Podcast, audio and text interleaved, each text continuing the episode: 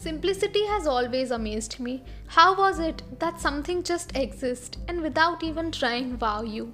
With the basic act of simply being like it's just there and that's enough. Its rawness takes away your senses and makes you surrender to it, very silently establishing its grandeur by doing absolutely nothing. I hope I'm not confusing you, but maybe when I will tell you today's story, you will know exactly what I mean. Today's travel story is one for the books. It is one of my favorite memories, and even today, when I think back to it, I can see exactly as I saw it for the very first time. Today, I, Vasundhara, will take you to the journey of untouched, raw, splendid mountains of Banjar Valley. So, I have always been a mountain person, even though I had not traveled enough to the mountains. But still, somewhere deep in my heart, knew that I will always prefer mountains over beaches, even though I hadn't had a solid and real experience to back up what my heart always knew. I got a chance to explore Jibhi one October. It was as if universe had heard my thoughts and dropped this into my lap, as if it to say, "Go and see for yourself. Maybe you will finally understand what it is all about." Practically overnight, I had packed my bags and took a flight to Delhi and then an overnight bus to Aut, where I hopped into 4x4 that would take me to Jibhi. I was thrilled and I happily took off my new adventure. I know this would be a very different experience from any of my recent travels, but there is beauty in simplicity, and to experience simplicity, you gotta get down to the basics. This was the first time I experienced the elements in their absolute raw form and was forced to surrender to them. But to be honest, it didn't take me much to forget what was making me uncomfortable because every single day, every second, minute, and hour treated me to views that took my breath away at every bend of the mountain. It showed me something so splendid that my mind was wide clean of thought, and I was just there, present in that moment a million times when I was one with nature, and only then did I truly understand what that even means.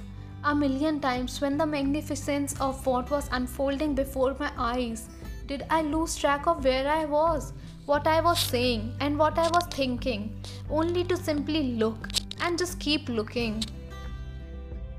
When I think of Jibhi, I could think of one particular night when I went into an open field with my cousin. It was pitch black and there was no light, no bonfire was lit. And all of this was purely intentional because we were there to see the sky. Having lived in city all my life, I count myself lucky if I could just spot one star on any given night. Here, though I felt like heavens have opened up and showered me with all the stars in this world, the sky looked like a blanket of diamonds. I want to live under a blanket of diamonds cutting across the sky every night because it is nothing short of magic. It is one of the most ethereal, wondrous, breathtaking vision I have ever laid my eyes on. I saw four shooting stars that night. There were times when I clapped and jumped like a child with excitement that a very amused someone asked me, that you have always lived in a, in a city, haven't you? Yes, I have. And the city has never caused my eyes shine the way they did that night. There were times I just lay there under the sky watching stars twinkle, waiting them to suddenly streak across in a microsecond just so I could make a wish.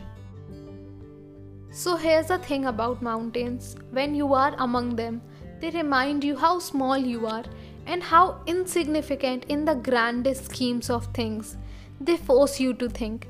They force you out of the comfort that you are used to, and with that simple, constant magnificence makes you surrender to them. You lose yourself. You lose your pretense, your mask, everything that you wear over your soul, and where you are, there you are stripped bare. And that is when it hit me simplicity. There is nothing stronger, nothing grander, nothing more beautiful, and nothing more honest than the unadorned simplicity that you and I individually possess. It sets us apart and makes us who we are. That night I knew what it was about the mountains. They didn't have to do anything. But they did. It's strange how you let yourself go back to what you truly are.